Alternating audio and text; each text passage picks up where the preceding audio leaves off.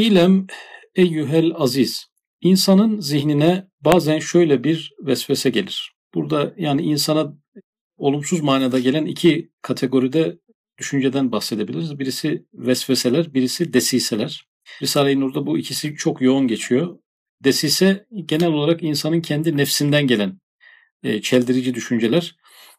Vesvese de şeytan kaynaklı, şeytandan kaynaklı çeldirici düşünceler. Burada demek ki şeytandan gelen bir takım çeldirici düşüncelerden bahsedecek. İnsanın zihnine bazen şöyle bir vesvese gelir. Der, sen de adi ve böcek gibi bir hayvansın. Hayvanlardan fazla ne kıymetin var? Hem de semavat ve arzı yed-i kudretine alan Halik-ı Zülcelal'e karşı ne meziyetin ve ne gibi bir hizmetin var ki seninle meşgul olsun? Bu vesveseye karşı şöyle bir hakikati düşünmek lazım. Yani önce vesveseyi bir anlayalım. Sen de adi ve böcek gibi bir hayvansın. Burada adi hakaret manasında değil de yani bir sıradanlık ifade ediyor. Risalelerde genelde bu adi kelimesi hiçbir zaman hakaret anlamına gelmez. Günümüz Türkçesinde bir hakaret anlamına geliyor. Senin ne üstünlüğün var ki? Yerin ve göğün Rabbi seni dikkate alsın, seninle meşgul olsun, seni baz alsın. Şimdi sana bir takım ibadetler emrediyor. Yani sen kim oluyorsun ki? Basit bir varlıksın yani. Alt üstü tabiattaki varlıklar gibi bir varlıkken senin namazın, niyazın, orucun, haccın, işte bir gıybet etmen, bir harama bakman bunlar büyük meseleler niye olsun yani? Seni ebediyen cehenneme sürükleyecek meseleler niye olsun? Sen bu kadar basit bir varlıkken senin bu kusurların, hataların da basittir yani. Basit varlığın kusurları da bir basittir. Sen neden böyle Allah'ın kendisiyle meşgul olduğu bir varlık gibi kendini görüyorsun şeklinde şeytan bir vesvese veriyor. Burada meziyet kelimesi benzerlerinden üstünlük demek. Yani senin ne meziyetin var? Senin ne üstünlüğün var? Yani tabiattaki varlıklardan ne üstünlüğün var ki bu kadar kainatın yaratıcısı seninle meşgul olsun? Burada arkadaşlar yine deist argümanı görüyoruz. Yani burada Allah'ın varlığı bu vesvesede bir ön kabul olarak var. Hatta sadece Allah'ın varlığı değil, Allah'ı övercesine, Halik-i Zülcelal yani Cenab-ı Hakk'ı bir sıfatla da övüyor. Allah'ın varlığı kabul ediliyor. Adeta deizm gibi. Fakat yani insanın bu işte günahı, sevabı, ibadeti, evrad-ı eskarıyla meşgul olan bir ilah değil yani. O yüksek bir ilah böyle yüce bir ilah böyle küçük meselelerle niye meşgul olsun? Aynen deizm meselesi. Yani yine deizmle alakalı bir paragraf gibi görünüyor. Böyle sureti haktan görünmek. Düşünün ki burada Cenab-ı Hakk'ı kabul ediyor. Cenab-ı Hakk'ın yüceliğini kabul ediyor. Ona Halik-i Zülcelal diyor. Onun yüceliğini öncelikle ortaya koyuyor ve bununla bir bağlantı kuruyor. O öyle yüce bir varlık ki senin bu küçük basit günahların ona ne zararı var? Senin ibadetlerinin ona ne faydası var? Böyle yüce bir varlığa. Dolayısıyla seninle niye bu kadar meşgul olsun?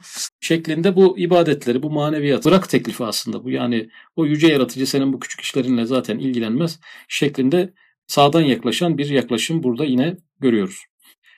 Bu vesveseye karşı şöyle bir hakikati düşünmek lazım. Bir, İnsan gayrı mütenahi acz ve fakrıyla beraber Cenab-ı Hakk'a imanıyla kudret ve gına ve izzetine mazhar olmuştur. İşte bu mazhariyetten dolayı insan hayvaniyetten terakki edip halifeyi zemin olmuştur.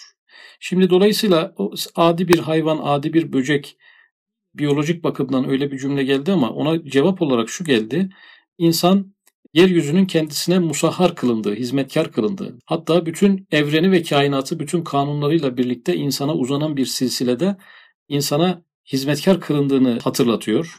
Ve neden böyle bir halife-i zemin, yeryüzü halifesi olduğunun sebebini de insanın biyolojisinde aramıyor, onun acizinde arıyor, fakrında arıyor. İnsan öyle aciz, öyle fakir bir varlık ki e, Cenab-ı Hakk'ın kudret ve gına ve izzetine mazhar olmuştur. Yani acizinden dolayı kudretine, fakrından dolayı gınasına. Bu iki kelimeyi böyle çapraz eşleştirebiliriz.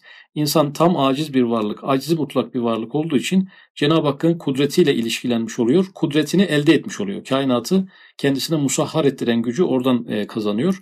Fakr ihtiyaç manasında ihtiyaçlarının sınırsızlığı ve sonsuzluğu onu e, Cenab-ı Hakk'ın gınasına, zenginliğine, sahip olmasına sebebiyet veriyor. E, ve burada iman kelimesi geçiyor. İman sayesinde bu acz ve fakr onu halifeyi zemin haline getiriyor. Dolayısıyla artık hayvaniyetten terakki etti. Yani biz buna biyolojik bakımdan hayvana benziyor olsa bile e, hayvanda bu acz ve fakr hisleri yok yani. Aciz yok, aczinin farkında değil çünkü. Fakr yok yani var ama çok az. Birkaç şeye ihtiyacı var yetiyor. İnsanın fakrı binlerce, yüz binlerce şeye karşı olduğu için Cenab-ı Hakk'ın gına hazinelerine karşı bir irtibat burada söz konusu olmuş oluyor. Dolayısıyla birinci vesvese senin insan dediğin şeyi göremiyorsun. Sen onun sadece maddesine bakıyorsun. Onun ruhundaki kainatı kendisine musahhar kıldıran tarafı görmediğin için sen bu kadar basit bir varlıksın. Kainatın sahibi seninle niye ilgilensin noktasındaki argümanı burada çürütüyor. Sen bir basit bir varlık değilsin. Kainatın en önemli varlığı oldun ama biyolojin sebebiyle değil, acz ve fakrın sebebiyle kainatın en üstün, en zengin ve en kudretli varlığı oldun. Yani e, Cenab-ı Hakk'ın kudret ve gınasına aczın ve fakrınla ulaştın. Birinci argümanla meseleyi zaten büyük oranda çürütmüş oluyor. İki, Cenab-ı Hak ihatayı kudret ve azametiyle insanın duasını işitir, hacatını görür ve semavat ve arzın tedbiri o insanı da düşünmeye mani değildir. Burada artık insanın önemi değil de Cenab-ı Hakk'ın kudretinin kudretinde bir ihata, bir azamet olduğu için bütün kainatı kuşattığı için ihata kelimesinden söylüyoruz. Cenab-ı Hakk'ın kudretinde bir zorlanma, bir eksilme, bir daralma, bir yerlere yetmeme gibi bir şey söz konusu olmadığı için onun insana ulaşması, insanın duasını gidermesi, insanın ihtiyaçlarını gidermesi, insanı adeta bir kainat gibi ele alması, kainatın ihtiyaçlarını düşünür gibi insanın ihtiyaçlarını düşünmesi, hatta insan topluluklarının değil, herhangi bir insanın ihtiyaçlarını kainatın ihtiyaçlarını giderir gibi gidermesi söz konusu olduğu için bu sefer Cenab-ı Hakk'a bakan yönüyle burada bir problem yok. Çünkü insanı küçülten, insana Cenab-ı Hakk'ın insanla ilgilenmesine mani olan bir şey yok. Yani kudrette bir noksanlık yok ki insana yer kalmasın. Hep galaksilerle ilgilensin, hep burçlarla ilgilensin, sıra insana gelmesin şeklinde dar bir kudreti yok ki insanla meşgul olmasın şeklinde yine büyük oranda o argümanı tekrar ikinci maddeyle de e, çürütüyor. Kudret deyince yani Cenab-ı Hakk'ın kudretinin mutlak olması meselesi deyince 29. sözdeki 6 tane temsil, 6 tane örnek vardı. Nasıldır? Yani Cenab-ı Hakk'ın kudretinin mutlaklığını nasıl anlayalım? Ben bir tanesini hatırlatmak istiyorum. Mesela orada bir ayna örneğini veriyordu. Bir aynanın etrafına 10 tane, özür dilerim bir mum, bir mumun etrafına 10 tane ayna koysak bu mum 10 aynaya yansırken zorlanır mı? Zorlanmaz. Bu 10 aynayı bine çıkarsak, bin ayna yapsak etrafta bu mum bin aynaya girmekte az önceki 10 aya 10 aynaya girmekten daha fazla zorlanır mı? Zorlanmaz. Mum için hiçbir farkı, hiçbir zorluk farkı yoktur. Burada bir nuraniyet sırrı olduğundan dolayı e, bin aynaya da yüz bin aynaya da aynı mantıkla yansır, zorlanmadan yansır. Cenab-ı Hakk'ın kudreti de e, bir atoma ne kadar kudret uyguluyorsa e, bir galaksiye de aynısını uygular. Bir aralar, aralarındaki bir seviye farkı yoktur. O yüzden mutlaktır. Eğer seviye farkı olsaydı zaten zıttının varlığından dolayı mutlak kudret olmayabilirdi. Olmazdı. Şimdi bir sual daha geliyor. Tabi şeytan burada oklarını tam tüketmedi demek ki. Yeni bir argüman daha çıkarıyor. Cenab-ı Hakk'ın cüz'iyat ve hasis emirlerle iştigali azametine münafidir. Cenab-ı Hakk'ın böyle küçük parçalarla tekrar sual okuyorum. Cenab-ı Hakk'ın cüz'iyat ve hasis emirlerle iştigali azametine münafidir. Yani Allah'ın izzetine, azametine uygun gelmez. Artık en küçük meselelere de Cenab-ı Hak niye karışsın? Yani en basit şeyler e, bizim inancımıza göre biz bardağı kaldırırken bile bunu yaratan Allah'tır. Senin bardağınla mı uğraşacak? E, noktasında bir ahlaki bir edebi sağdan geliş yapıyor ama bunun nereye dayandırmak isteyecek? Yani konu şuna gelecek. Ya senin bardağı kaldırman da önemli değildir. Senin yaptığın secde ne olacak yani? İşte tuttuğun oruç ne olacak? Verdiğin zekatın ne anlamı olabilir? Yani yapmadığın gıybet ne olacak? Yani o ilahi düzlemde bunlar bir artı eksi noktasında bir katkısı yok. Allah'a faydası ve zararı olmayan meseleler. Sen kendi kendine bu kadar kasma diyor aslında. Yani geceni gündüzünü veriyorsun bu ibadet noktasında ama sen bir kere basit bir varlıksın. Önemsiz birinci argüman oydu. İkincisi Cenab-ı Hak o kadar yüce ki işi gücü yok da senin bu basit meselelerinle mi uğraşacak noktasında üstadımız değil de bazı insanları belki içten içe sarsabilecek bir argüman e, olabilir ve bu tür argümanlar da e, deizm dönemiyle beraber artacaktır yani karşımıza çok e, aşina olduğumuz bir şekilde mutlaka daha yayılmış bir şekilde çıkacaktır diye düşünüyorum. El cevap o iştigal azametine münafi değildir. Yani o küçük şeylerle iştigal etmek Cenab-ı Hakk'ın azametine münafi, ters değildir. Bilakis tam tersi ademi iştigali yani o küçük şeylerle uğraşmaması, onlarla ilgilenmemesi azameti rububiyetine bir nakisedir. İşte asıl Cenab-ı Hakk'ın azametine bir noksanlık budur. Neden? Çünkü bu sefer Cenab-ı Hak mülkünde bir pay biçmek oluyor. Yani bir kişi artık Allah'ın mülkünde bir bardağı kaldırmakla bile olsa e, tef'idi efal noktasında, fiil tevhidi noktasında şirke sahip olmuş oluyor. Bir ortaklığa girişmiş oluyor.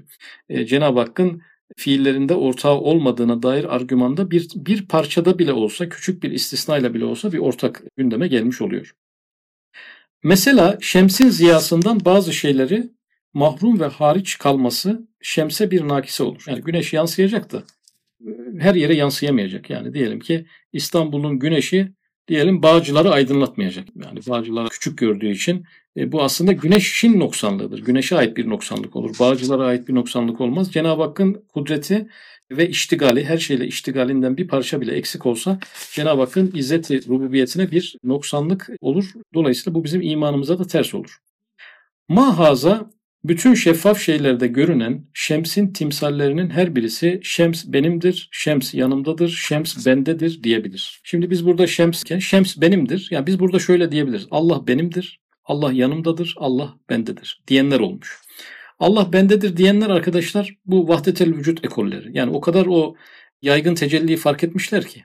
Yani her an her soluğumuzda bizimle birlikte olan bize bizden daha yakın, bizim her işimizi bizden daha evvel yaratan bir Rabbimiz onu aynel yakin, hakkel yakin görünce artık cezbeye kapılmışlar. İşte cübbemin altında haktan başkası yoktur demek gibi durumlara gelmişler. Gerçi şataat sayıyoruz. Onları bir kendini kaybettikleri için mazur görülmüşler. Şems bendedir bize tam, tam uygun değil arkadaşlar. Şems benimdir diye de bize uygun değil. Şu ortadaki kelime tam bize göre. Şems yanımdadır. Yani biz Allah yanımızdadır. Allah bizimle beraberdir. Allah Allah'tan hariç bir yerde değiliz. Bize şah damarımızdan yakındır ve her zaman öyledir. Evdeyken de böyledir, camideyken böyledir, yolda yürürken de böyledir.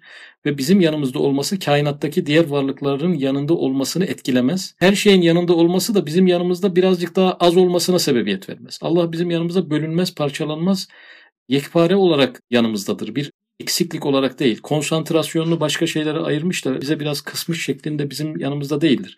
Bir, tamamen bizim yanımızdadır ve her insanın yanındadır. Ve günahkar insanlar da buna dahildir. E, onlar o yakınlığı hissedemezlerse bile e, diyebilir.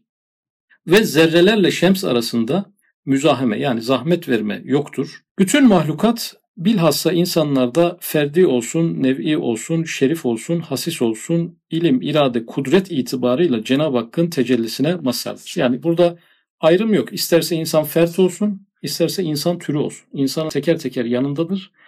İnsanlık türünün de toplamda yanındadır ve 23. sözde, 24. sözde ki yaklaşımdan hatırlayacak olursak Cenab-ı Hakk'ın isimleri var ya Rezzak, Rahman, Şafi bir de e, herhangi birisinin Rabbi diye özel bir ünvanı vardır diyor. Ve ona bu o isimle muamele eder. Herkesin e, kendisini başrol oyuncusu yapar ve bütün kainatı ona göre şekillendirir. Allah'ın isimleri sonsuzdur derken bir de insan başına bir ismi var. Biz buna işte ismi has diyoruz. Tasavvufta galip esma dedikleri her insanın bir veya birkaç esmanın daha hamuruyla yoğrularak yaratılması her insanın fıtratı da bu sebeple farklı farklı olmuştur. Dolayısıyla başka bir şeyi yönetmiyormuş gibi yani kainatta başka bir varlık yokmuş gibi yönetmesi, yürütmesi, ihtiyaçlarını gidermesi, dualarını kabul etmesi. Fatiha hadisinde olduğu gibi yani kul namazda işte okuduğu zaman ikiye bölerim, kul bunu söyler ben de onu söylerim gibi tas tamına bir birliktelik söz konusu oluyor. E, dolayısıyla şey argümanı çürüdü arkadaşlar. Yani biz bir Allah var bir de karşısında bir sürü insanlar var. Bu devlet e, devlet fert ilişkisi gibi algıladığımız e, devlet tektir herkese bir mesafesi vardır gibi algıladığımız mesele bunun böyle olmadığını söylüyor. Devlet insan ilişkisi gibi değil bu. E, Allah ve kul ilişkisi tamamen bir özel bir ilişki, bir resmi bir ilişki değil, bölünmüş bir ilişki değil, azalmış bir ilişki değil, başka varlıkların olmasının konsantrasyonunu dağıtmış bir ilişki değil. Bu hususi tecelli dediği üstadın her insanın kendi kainatının merkezi olması ve Cenab-ı Hakk'ın o merkeze göre o kainatı şekillendirmesi. İşte sen namazını kılarsan diyordu namazla ilgili bahisleri hatırlarsak. Kendi kainatını nurlandırırsın ve ahirette kendine şefaatçi yaparsın diyordu. Eğer kılmazsan bütün kainat senden davacı olur diyordu. Kainatta bir tek ben mi var, varım? Yani namazını düzgün kılan insanlar var. Diyor ki herkesin şahsi ve hususi bir kainatı vardır diye sık sık gündeme getirdiği bir meseleydi. Her bir şey her bir insan Allah yanımdadır diyebilir. Üstad o üç cümleden bunu tercih ederek devam etti anlaşılan. Yine vahdetel vücut, vahdetel şuhut, üstadın bu vahdetel kusut meselesi her şey yanımdadırla sonuçlandı. Bilhassa insanın zaafı, fakrı, aczi nispetinde Cenab-ı Hakk'ın kurbiyeti ve her şeyin Cenab-ı Hak'la münasebeti olmakla beraber o da münasebettardır. Demek ki arkadaşlar bizim Cenab-ı Hakk'a yakınlığımızın bir ölçüsü var. Nedir? Zaaf, fakr, acz. Hepimizde bunlar var ama bunları hissettiğimiz nispette, bunları inkişaf ettirdiğimiz nispette e, ki e, Risale-i Nur'un dört adımı Cenab-ı Hakk'a götüren dört tane meselesi acz, fakr, şefkat, tefekkür. Yani bunları hissettiği oranda Cenab-ı Hakk'a bir yakınlığı söz konusudur. Allah bize bizden daha yakındır ama bizim ona bir uzaklığımız var. Onu daraltan şey aczimizi ve fakrımızı hissetmemizdir. Ve her bir şeyin Cenab-ı Hak'la münasebeti olmakla beraber o da münasebattadır. Yani her şeyin Allah'la bir ilişkisi vardır. Allah'ın da her şeyle e, bir ilişkisi söz konusudur. Ve gayrı mütenahi acz ve fakrı olan insan, gayrı mütenahi kudret ve gına ve azameti olan Cenab-ı Hak'la münasebeti ne kadar latiftir. Yani bir tarafta aczinde ve fakrında sınır olmayan bir varlık, bir tarafta da aczin zıttı olan kudrette sınır olmayan bir varlık ve fakrın zıttı olan gınada bir sınırı olmayan varlık. Bu iki varlığın ilişkisi ne kadar latiftir diyor. Yani ne kadar yakışıyor. Yani kainatta aczi mutlak içerisinde bir varlıkla kudreti mutlak içerisinde olan bir varlığın birbirleriyle beraber olması, hep yan yana olması, hiç ayrılmamaları, tabiri caizse kol kola olmaları, iç içe olmaları ne kadar yakışıyor diyor Üstad Hazretleri. E, dolayısıyla bu yine ilk baştaki argümanı hatırlayalım arkadaşlar. Yani sen böcek gibi bir hayvansın diyordu. Yani senin ne önemi var ki alemlerin Rabbi seninle ilgilensin. Boş ver bu ibadetleri, hizmetleri noktasında bir argüman vardı. Burada ne oldu? Kainattaki en önemli varlık insan oldu. Ama biyolojisinden dolayı değil. Acizinden ve fakrından dolayı Cenab-ı Hakk'ın kudretine ve gınasına bir ayna olduğundan dolayı bu kol kola birliktelik oldukça yakışan bir ilişki oldu. Latif kelimesini burada kullandı. Takdis ederiz o zatı ki en büyük lütfu, en büyük azamete. Yani en büyük lütuf nedir? Cenab-ı Hakk'ın insan gibi bir varlığa yönelmesi. Ee, en büyük azameti yani azametin en büyük kendisinde olmasına rağmen en küçük bu varlığa böyle yönelmiş olması. En yüksek şefkati, en yüksek ceberuta. Yani kainattaki bir cebrle iş yaptırması var Cenab-ı Hakk'ın. Bütün galaksileri cebrle çalıştırıyor. Hiçbir irade ve izin vermemiş onlara. Fakat insan gibi bir varlığa en yüksek şefkati uyguluyor. Yani o cebri kainattaki bütün sisteme uygulayan o cebri bize uygulasa bizim ne günah işleme imkanımız kalır ne ibadet etmeme şansımız kalır. Gece gündüz başka bir şey yapamayız. Ama yine de tam tersi bize böyle bir izin vermiş olmasına rağmen bize şefkatle yöneliyor. Kainata cebren yöneliyor, insana şefkatle yöneliyor. Neden? İnsanın değeri onun acizinden ve fakrından geliyor. Nihayetsiz kurbu, nihayetsiz bud ile cem edip. Yani Cenab-ı Hakk'ın nihayetsiz bir bud'u var. Yani bud burada uzaklık bize uzak bu Miraç meselesinde olduğu gibi mekandan münezzeh Cenab-ı Hak. Fakat bize bizden daha yakın olması bu ikisini birleştiriyor. Yani bu yakınlık ve uzunluğu, uzaklığı birleştiriyor. Zerrelerle şemsler arasında uhuvveti tesis etmiştir. Yani bu kanundan dolayı zerreler ve güneşler artık kardeştirler. Neden? İkisine de aynı aynı merkezden bir kudret uygulanıyor. İkisinin de Cenab-ı Hakk'ın kurbuna bakan mesafesi aynı uzaklıkta. E, buğduna bakan, özür dilerim, kurbuna bakan yakınlığı aynı, buğduna bakan uzaklığı da aynı mesafede. Ve kardeş olmuşlar. Birbirine zıt olan bu şeyleri cem etmekle dereceyi azametini bir derece göstermiştir. Yani bu büyükleri galaksilerle o küçük varlıkları cem etmesi Cenab-ı Hakk'ın azametini göstermiştir. Burada aslında yine en üstteki, en baştaki meselemize geldiğimiz zaman şeytan demişti ki ya sen böyle basit bir varlıksın e, alemlerin yüce Rabbi gibi bir e, azameti olan bir varlık senin bu küçük işlerinden ne umsun ne beklesin yani boşu boşuna heybeyi doldurmaya çalışma. O yüce varlık senin gibi bir kainatta mikrop kadar toz tanesi kadar yer kaplamayan varlığı yani hesaba bile çekmez. Muhatap alıp da sen şu günahı niye işlemiştin diyecek bir durum bile yok. Yani bir toz tanesini bir insan niye hesaba çeker? Alemlerin Rabbi de bir toz tanesini karşısına alıp da muhatap kabul etmeyecektir gibi e, filozofların ikna oldukları bu mesele şeytanın sağdan yaklaşıp Allah'ın yüceliğini kullanarak ortaya koyduğu mesele e, Üstad Hazretleri ac ve fakr meselesiyle bunu atlattı. Başka da nasıl atlatılabilir bilmiyorum. Yani insanın bu aczi ve fakrını da saymazsak e, hakikaten bu argüman bana da çok mantıklı geliyor. Yani insan gibi bir varlık yani odun, ağaç, kelebek, insan. E, kelebeğin muhasebesi yok ama insanın muhasebesi satır satır saniye saniye bir hesaba çekilmesi bana da oldukça makul gelmeyen bir argüman gibi görünüyor.